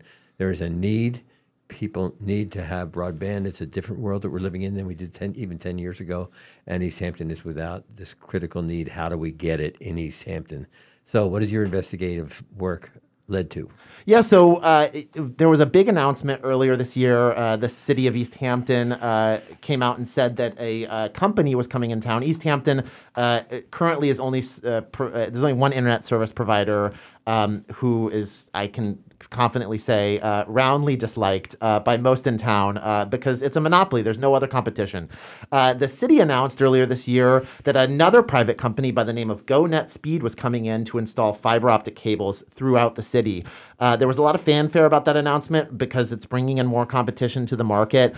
Um, and there were a lot of news articles just about the fact that this uh, organization was coming in it was interesting to me as both an East Hampton resident and as somebody who has followed this issue for for years now, uh, because I knew that East Hampton, beginning all the way in 2018, 2019, had been working towards bringing city-owned fiber internet to town. They, in 2019, we all, as East Hampton voters, cast ballots to approve the creation of, of what's called a municipal light plant, basically a, a city owned utility in East Hampton. Uh, and it was explicit uh, in, in sort of the buildup to that vote that it was to explore bringing city owned internet to East Hampton, which eliminates the cost of profit. That's right. You know these these these municipally owned utilities uh, do not. They have to make a certain degree of revenue, but uh, they do not have the same profit motive as an investor-backed company does, and so therefore, you know, uh, the the cities and towns who do have these municipal light plants. I'm thinking Southampton, West. Uh, I'm sorry, uh, South Hadley, Westfield, uh, Holyoke, for example. Um, tend to say that their services are uh, their costs are, are more reliable and lower than a private owned uh, utility. So East Hampton went down the road for five years of, of uh, getting ready to establish a municipal network of faster fiber optic cables to deliver broadband. That included the passage of the ballot initiative in 2019. Then a committee studied the issue for several years uh, and, and determined that, that city owned broadband would be best to serve the city's residents. The town spent $150,000 uh, paying the, the South Hadley Electric Light Department to do design work to be, for the first stages of this project. And then suddenly, earlier this year, the mayor's office announced that this private company was coming in, and and it seemed like the end of the road for public broadband, a dream that a lot of people had had for about five years. So, as part of my investigative work with the shoestring, we kind of dug into why that decision was made. It's a tough call for, for municipal leaders like uh, like like mayors. Uh, Mayor Nicole LaChapelle has said that she ultimately decided to welcome this company in uh, because it's not going to ta- cost taxpayers anything. They're not going to have to bond to bring uh, fiber cables to town. But of course, a lot of people who dreamed of municipal broadband are really concerned that a private company is going to just uh, charge high high prices and, and that the city is going to have no control over its own internet. Because the company, in effect, is a monopoly. Right, and we should get into who this company is. It is GoNet Speed, uh, which is um, it, it, sort of started as uh, a, a, company called Otelco, uh, that was originally publicly traded until 2021 when a private equity firm by the name of Oak Hill Capital bought the company, took it private. Part of uh, this uh, private equity firm's consolidation of telecom and, and, internet services in our area, and now they're they're in communities in, in Maine and uh, and and Massachusetts and elsewhere in New England, uh, bringing fiber to towns. Um, you know, they're saying that they're bringing competition to places that don't have any competition. That's of course true, but a lot of people have pointed out that that one of the big ways these private equity firms make money is by buying a company, restructuring it, and then selling it on. And so some people are worried that this company, GoNet Speed, is going to install all these fiber networks around our area and then get gobbled up by one of the same folks who face no competition currently, one of the telecom giants. They say that's not the case, the company, but there are those concerns out there. Well, and then subscribers uh, of the service are now reliant on that company, so that, that really they could fall victim to, you know, all kinds of price fluctuations. Is there any state regulation that says no, this utility can't raise rates to its heart's content? You know, it's a great question. I'm sure there are some regulations to that effect. I'm I, I will admit that I am not the the biggest broadband wonk of of all of them, so I'm not 100 percent sure what those look like. Um, but absent a municipally controlled controlled utility, it is up to the private company to decide uh, what decisions get made about the network, including whether or not to build out to certain uh, neighborhoods. Let's say there's a low income neighborhood where a private company thinks there's not going to be a lot of uptake of their service. They may, may not expend the capital to build out to that neighborhood. Um, now, of course, the GoNet Speed says they will build out to the entirety of East Hampton, but we did a public records request for the um, for the uh, the agreement that the city has signed with GoNet Speed and it says that uh, you know that build out to, to citywide to homes and businesses um, is going to happen as soon as possible and is subject to supply chain and or state agency or other third parties. So there's no definitive promise there that that the city can hold them to because it's just a private company coming in as opposed to a partnership between a public and a private entity. So, Dusty Christensen, is there uh, pushback on this uh, on the mayor's decision? I, I, think we're the first people. We published the story today. We're the first ones who have uh, published the story out to the world. I think every other news outlet just focused on GoNet Speed coming in. So I think we'll see the reactions in the coming days. Is this a done deal, Dusty, or is there still debate and alternatives that are possible? Uh, of course, the, the, the city could decide that it still wants to move forward with municipal broadband if it wanted. Um, but of course, if GoNet Speed is coming in, and they are already installing their fiber cables, I just saw them uh, uh, late last week uh, running cables in the city. Um, that's a lot of competition for a municipal uh, startup uh, fiber company to compete with. So it seems unlikely that the city is going to move forward now with municipal broadband. It seemed like it's maybe died in East Hampton. I, I, can only use Ashfield as an example uh, because it's the one that I always know. Um, but we there, there were estimates that it was going to cost subscribers about $125 a month early on when we were looking for broadband. We ended up uh, hiring Westfield uh, Gas and Electric. They actually wired our our municipality. We created a municipal utility. Uh, what's it called? Municipal light plant. That's that right. And um, now our cost, our monthly cost as subscribers is $85, and we have really great service uh, considering where we live. So we're extremely happy with it. I know for some people, $85 a month is a lot of money. It's over $1,000 a year, and that can be difficult, but it's good service, um, and it's not $125 a month. So Uh, I'm, I'm a big fan of municipally owned utilities, municipally owned businesses, um, worker controlled businesses. Uh, we love it. Dusty Christensen, you do such fine work and you keep us informed about it. I always look forward to you coming back. Thanks so much. Check out the shoestring for this article, folks. Okay, shoestring. Make sure we check it out. Thank you. We're going to be right back. We're going to be talking about another really important issue affordable housing right after this. Crashing slowly, the bugs are in me. Dirty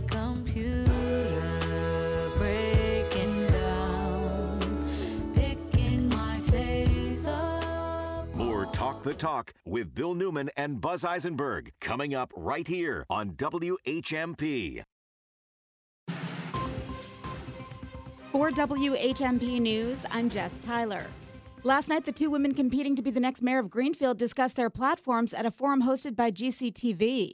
Incumbent Mayor Roxann Wedegartner opened the forum touting her accomplishments. And what has happened under my leadership? We now have a new skate park to be enjoyed by skaters of all ages.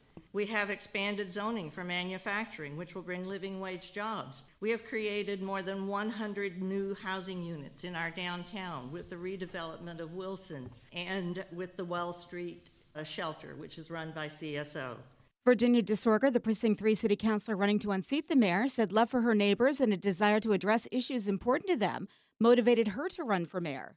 I am running for mayor because when I look at this city, I see people, families, the elderly, those who struggle daily to put food on the table and have meaning in their lives. Last night's forum, moderated by Buzz Eisenberg, was the only opportunity to hear the mayoral candidates answer questions before the election on November 7th. A long awaited promise soon to be realized on Beacon Hill as Governor Maura Healey signs a massive tax relief bill later this afternoon. This was a campaign promise for the Healey administration and has been in the works since before they started their campaign.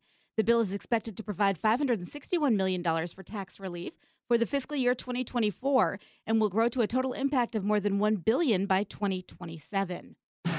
Mostly sunny skies today, warm with a high of 82 to 86 and a light breeze. Variable clouds tonight, evening temperatures in the 60s, and overnight low of 52 to 58. Some patchy fog is possible in the morning, otherwise, a partly to mostly sunny day tomorrow, a high of 76 to 80.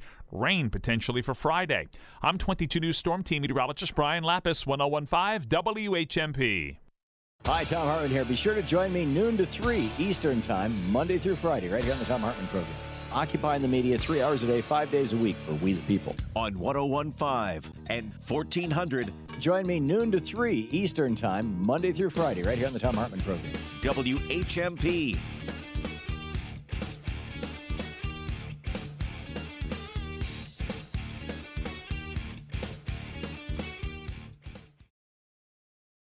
It's family fun and football for Band Day back at McGuirk Alumni Stadium this Saturday at 12 o'clock. Join UMass football as high school bands from all over New England perform at halftime with the power and class of New England, the Minutemen Marching Band. October 7th is also Pride Day, where we recognize and embrace the diversity of our campus and community. After the football game, head over to the Mullins Center to see Massachusetts hockey take on AIC at 7 o'clock. For tickets, visit umassathletics.com slash tickets. We'll see you on October 7th. The Daily Hampshire Gazette, the Pioneer Valley's newspaper covering Holyoke to Deerfield and Belchertown to the Hilltowns, was awarded New England Newspaper of the Year for their local news coverage. Home delivered six days a week and online 24 7. Try their digital only subscription options and stay connected with your community wherever you are. Pick up a copy on newsstands, subscribe, or visit GazetteNet.com. The Daily Hampshire Gazette, covering the Pioneer Valley since 1786. You're a nonprofit doing good work in the community. You want to let people know? That's easy. Talk to Hannah. Tell her you want to have a PSA on WHMP. If you're a community nonprofit, WHMP helps you communicate. Have an event? Need donations? Volunteers? Talk to Hannah. She'll help you craft a message and we'll run it at no cost. Hi, it's Hannah. Email me at hward at whmp.com or call me at 586 7400. WHMP news, information, and the arts, and messages from community nonprofits. You're listening to Talk the Talk with Bill Newman and Buzz Eisenberg.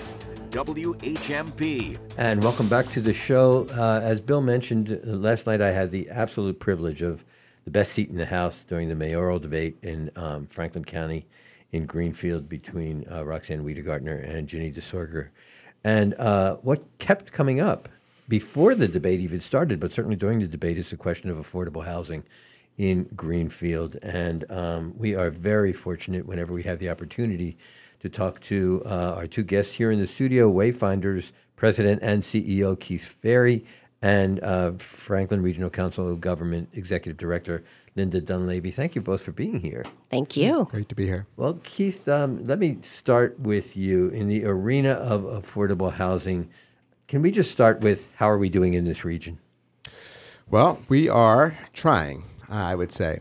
Uh, there's lots of good work happening um, up and down the Pioneer Valley with uh, communities trying to create more opportunities through uh, zoning measures. Um, this year uh, in, in Franklin County, Montague created a 40R zone. We are, uh, What does that mean? It's a zone to, for residential development uh, where they allow a little bit more um, opportunity for developers to know where we want to see residential development in our towns, what, what we see, and, and, and give a little bit more scale to that. Um, what often what happens is developers come in and they're looking for opportunities, but if towns don't kind of provide that kind of roadmap of, of providing uh, an opportunity for residential development, event- residential development at a different scale, it becomes uh, a, it becomes a a, um, a a situation where they can become at loggerheads with developers. Uh, we are developing in a in a 40R zone in South Hadley, for example. We? uh, Wayfinders. Uh, we're going to be developing a 60 plus unit development, mixed income. Um, that's in a, a, a form. It's in a commercial plaza uh, that has excess parking. So we're developing a 60 unit apartment building. They identified that 40R. They get incentive money actually from the state when they do that uh, to help them make improvements. Uh, they're also doing um, a MassWorks project there that's improving uh, the roadways around it, and then we'll put the new housing there. Well, I, I want to interrupt, and I, I want to continue to hear about that, but I want to ask you, Linda Dunlavy.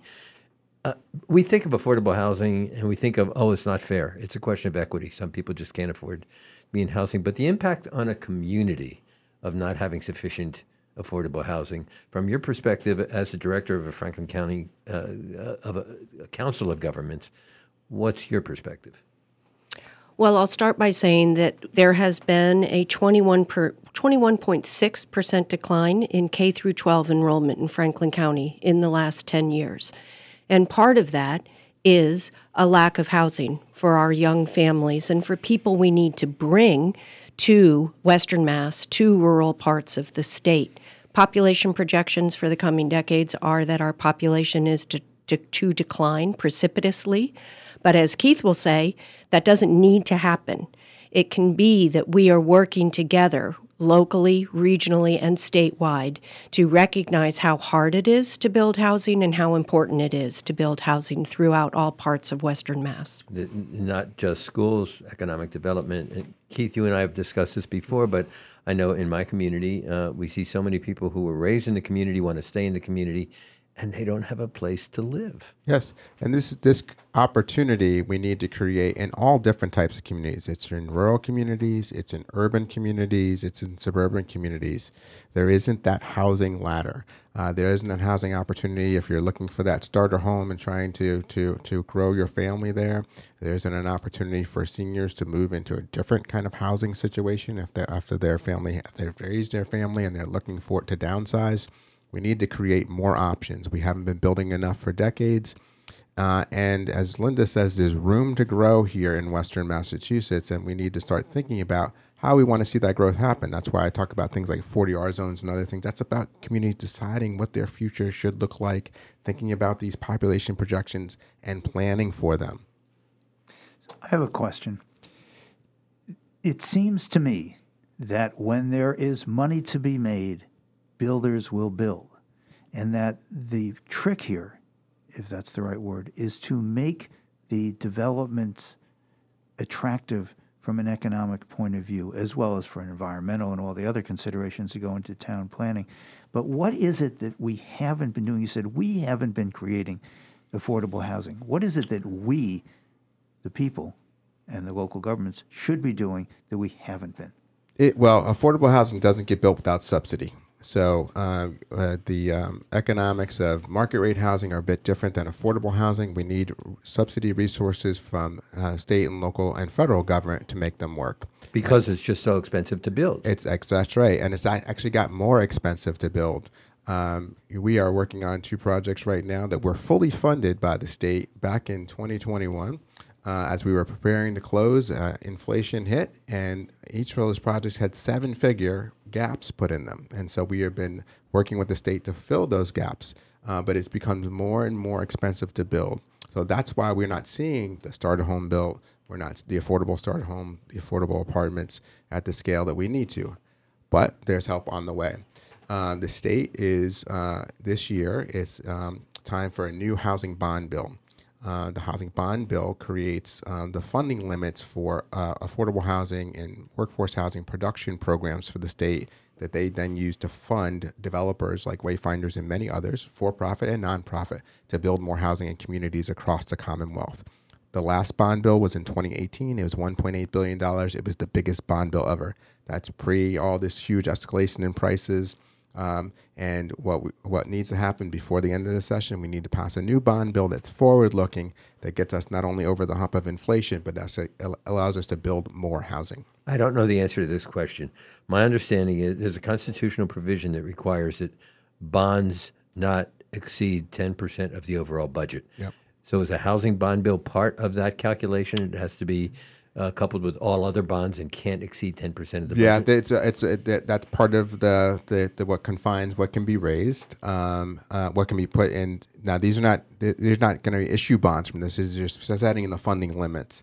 When they do their capital planning for the year, they're they're working ag- against that and issuing bonds uh, on an annual basis. They may not, in the end, fund all these programs at these levels, uh, but it's a it's a signal to the to developers and to communities that there are resources potential potentially to come here and allows us to move forward um, and uh, take the risk that we need to take in terms of trying to build more housing in our communities.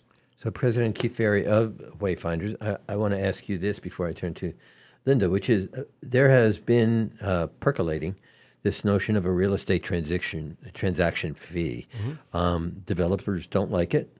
Affordable housing advocates love it. And so, could you tell us what it is and what the status of it is? Well, there are a few different. Um, a transfer fee is a when real estate gets transferred, it's an additional fee that's paid.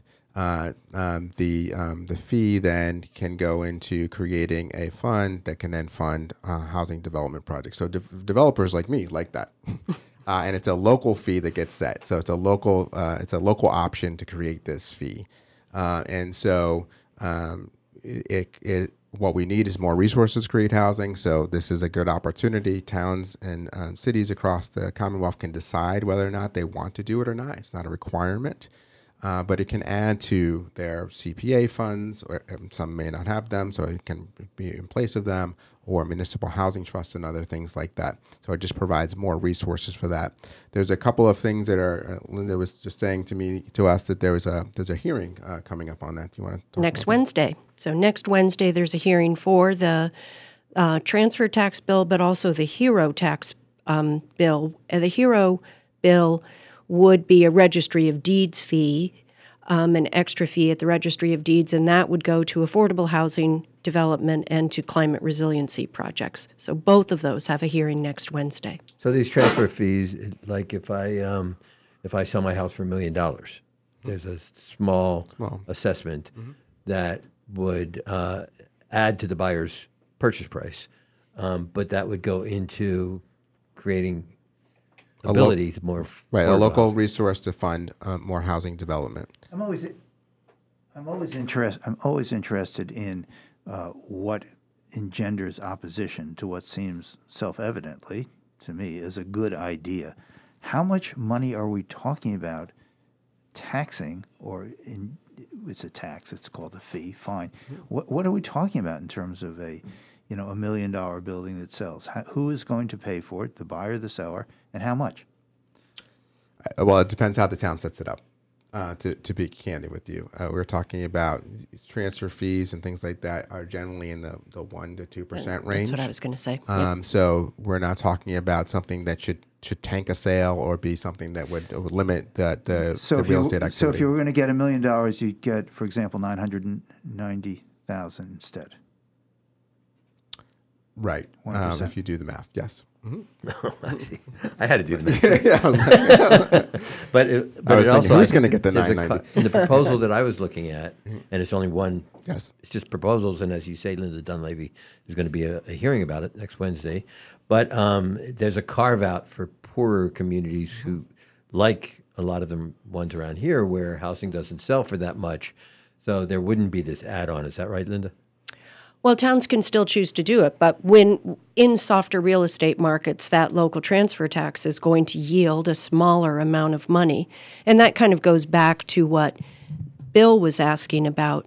Um, developers want to make money, and yet in rural areas of Western Mass and other areas of Western Mass, sometimes economies of scale will create a smaller housing development, so harder to get a profit back in softer markets, a lower sales price. So that's part of the reason why Keith and me and so many others have been advocating for the housing bond bill to really include a lot of provisions that strengthen our ability to produce housing in Western Mass. Will you be testifying at this hearing next uh, Wednesday? In writing, I have a staff retreat tomorrow next Wednesday. Up, spoken like a true director. And how about you, Keith? I won't be there, but uh, Linda and I and others of the Western Massachusetts Housing Coalition will be hosting the Lieutenant Governor and the Housing Secretary on October 10th to talk to them about all of these issues. These Here- issues are so important to our communities. We're going to take a break, and when we come back, I want to ask you not just about the young people who are looking for housing, what about the aging population here in Western Mass? We'll be right back. I know place to I know place to. I'm a lonely boy. I ain't got a home. I got a voice. You're listening to Talk the Talk with Bill Newman and Buzz Eisenberg. The Western Mass Business Show with local dynamo Tara Brewster, Saturdays at 11 and Sundays at 2, only on WHMP. Brought to you by Greenfield Savings Bank with offices all throughout Hampshire and Franklin counties. GreenfieldSavings.com. The Western Mass Business Show with Tara Brewster, WHMP.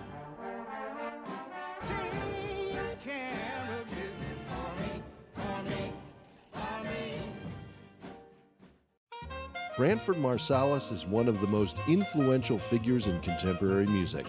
He led the Tonight Show Band. He's played with Sting and the Grateful Dead. He's done Broadway, classical, but the center of Branford Marsalis' musical universe is the Branford Marsalis Quartet.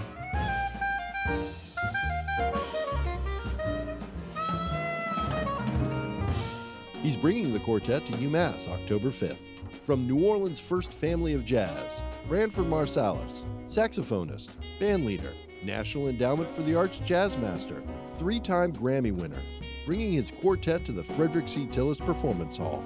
This celebrated jazz ensemble is known for its fearless and uncompromising interpretations of a kaleidoscopic range of material original compositions, jazz, and popular classics. Get tickets now at the UMass Fine Arts Center box office. An evening with Branford Marsalis and his quartet, Thursday, October 5th at UMass Amherst. What's cooking at River Valley Co op? Here's avid eater, grocery shopper, and co op member Bill Newman. Rutabagas, sweet potatoes, turnips, and leeks. Local produce is rooting its way to the co op every day. At the co op meat counter, try coffee rubbed hanger steak, a delicious mix of sweet and bold heat. New recipe, and you need just a pinch of this herb or that spice? Get just the right amount in the co op's bulk department. River Valley Co op, wild about local. Everyone is welcome. You're listening to Talk the Talk with Bill Newman and Buzz Eisenberg, WHMP. We are uh, continuing our conversation with uh, Wayfinder's CEO and President Keith Fairey and uh, Executive Director of the Franklin County Regional Council of Governments, Linda Dunlavy. I want to ask you, Linda. Um, there are there's an aging population. We were talking about it earlier. We'd like to attract younger people. We all have that as an aspiration. And how do we do that? But for elders, especially those living on a fixed income, those who don't have large portfolios, they need housing. How big a problem is that? And what can be done to solve it? Uh, it is a big problem. Our, our again, our population projections show that more and more of our population will be older. Surveys show that el- older people want to age in place. They'd like to stay in their home. Oftentimes, though, their home is falling apart around them because they don't have the capacity or resources to keep it up to snuff. So, building senior housing is really one way to tackle that. We just finished one in Sunderland, 34 units, was uh, almost immediately oversubscribed, and people at the ribbon cutting in tears that they're able to stay in Sunderland and age in place and able to leave the house that was a burden to them and no longer the, a haven to them. Which then becomes available for other people. Exactly. And just speaking to that burden issue, we shouldn't um, uh, underestimate that burden. We have the, uh, the oldest housing stock in the Commonwealth here in the Pioneer Valley. So that means uh, lots of our older homes. I know I live in a 200 year old home. It needs a lot of work. And so, as you can imagine, as you get older, you're on a fixed income. It's very difficult to maintain these homes. So, it's important that we see actually not only resources to build more housing, but actually to preserve and rehab the existing housing stock, either for, for the seniors who want to continue to live there and age in place, or for families who want to move into those homes. Uh, there's a lot of need to improve that housing stock, both uh, on the uh, ownership side and the rental side. So, Keith Fairey, do you find our delegation, that is, those people who represent us in the Massachusetts legislature, are they sensitive? Are they informed enough about the needs which you every day talk about in your work? Well, I think I know Linda and I work to make sure that they are informed, and I- and I would say they are engaged. Uh, we're also fortunate to have uh, two um, members of our delegation now on the Housing Committee, the Joint Housing Committee, uh, Senator John Velis and Senator Shirley Arriaga. Um, they uh, that's great for us. The last uh, legislative session, we had no one on the committee, so there was no voice for Western Mass in, in the Joint Housing Committee. Uh, and actually, um, but also senators and representatives who aren't on that are very engaged. In fact, Senator Comerford just hosted a, uh, a tour of uh, one of the chairs of the Senate chair uh, to come out here, Lydia Edwards. Uh, Linda and I both participated in that, and we're able to show her. She's an East Boston-based uh, politician who uh, has a great, great interest in affordable housing, but didn't know the issues here. So our, our senators, I think, and representatives are doing a good job, not only uh, when they're in the state house, but bringing people out here uh, to have important conversations. Um, Representative Domb did the same thing with the, um, the House co-chair of that committee uh, uh, in, in the summer, where she had him here for a, a roundtable with uh, many housing leaders to talk about housing issues in Amherst in particular. And how about you, Linda Dunlavy? You're, are, are people aware of this issue on, on the legislative level and uh, making it the priority that you think it should be?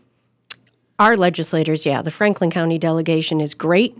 The Western Mass delegation is great. They really are aware of the issue. They are aware of the challenges. They are working with us to think through what do we need in the housing bond bill? What bills should pass to make housing development development easier and how do we tell the story to Eastern Mass legislators so they understand what we're trying to do and how Western Mass can be a strong contributor to the Massachusetts economy and to the Massachusetts need for housing. Yeah, and I mean, I, the way I look at this, Western Mass is an opportunity for the Commonwealth, an opportunity to grow, an opportunity for new investment. We have exceptional uh, educational institutions here. Uh, we have um, infrastructure here. I was, I was mentioning earlier uh, on the break. Uh, our gateway cities have room to grow. These are our cities like Holyoke and Chicopee and Springfield. They're all below their peak population. Holyoke in particular. Maybe you can uh, explain what a gateway city. Is. A gateway is. city is a kind of a former industrial city um, that, um, in in this case, most of them have all. There's 26 of them in the Commonwealth. Is a designation made during the uh, Governor Patrick came up with that uh, term of art uh, to talk about these cities that need reinvestment. Uh, and they can either be something that uh, drags not only that that city down, but the, the community around it and the Commonwealth, or a place to invest. And this is our time to invest in those places. Uh, and here in Western Massachusetts, we have lots of room to grow. Uh, and that can make a huge difference for the economic outcomes for everybody, not only in those cities, but in our whole region. You talk about what our delegation is doing in Boston, which I appreciate. What I'd like to know is what their, the importance of housing as the solution for an enormous number of societal issues, from homelessness to job creation. That what the studies show, as I understand it, is the one essential piece is housing. And I wish you would comment on that. Sure, I'll add to that. Health, health. We saw that during COVID, uh, and we see that today. We're, even um, as we're kind of um, figuring out COVID, we, uh, education out- outcomes for youth as well. Huge, um, huge difference there that uh, a quality, stable home makes in long-term educational outcomes for families. That's also very well documented. So when you think about making an investment in housing, you're making an investment in all those things. It's an investment in the future. It's an investment in stability for families. It's an investment in opportunity for your community. Yeah, and it's not just spending money on some people who some people claim, well, why should we help them out? Because it helps everyone. That's right. That's the deal here. Yes, it helps everyone, and and the um, I think we're seeing that more now, where people understand the intersectionality of the issue, and that's why housing is an above the fold issue today. Uh, it's a it's a it's a pillow talk item, it's a coffee table item, it's a dinner table item because everybody is faced with some housing challenge with the increasing cost of housing, the limits on the housing that we have in our region. The vacancy rates are at historic lows. That's been driving up prices, um, and uh, and everybody is is challenged with housing today. Linda Dunlavy, listeners, uh, you guys are incredibly convincing about how important this issue is and how it, it demands our attention.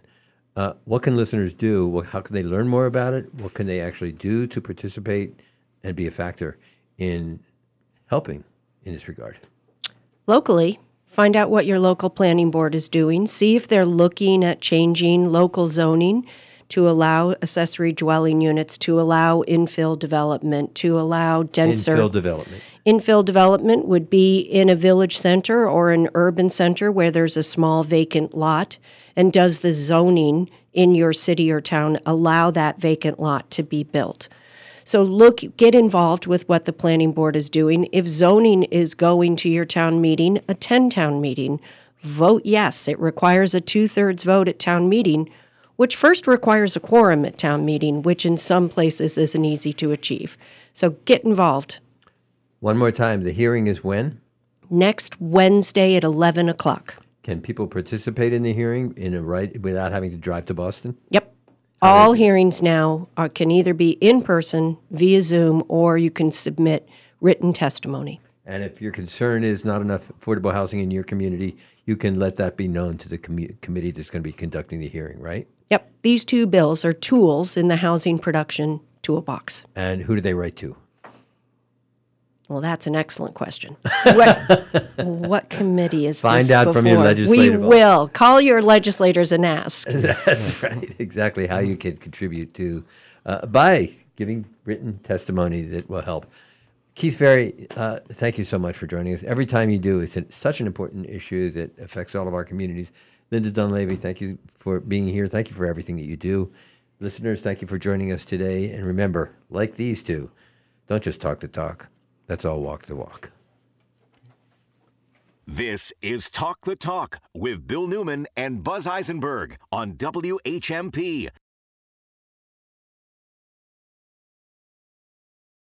Do you love The Literacy fishing, Project swimming, is the place to go if you are an adult looking to improve Do you your reading, writing, and math clean skills, water and or if you want help preparing for the Whether high you school live near the equivalency Deerfield exam River, and preparing for college. Westfield, To Chicopee, find out about or our free Connecticut, classes in your local Franklin and river. Hampshire counties, check us out online at literacyproject.org or call us in Northampton at 413-584-6755.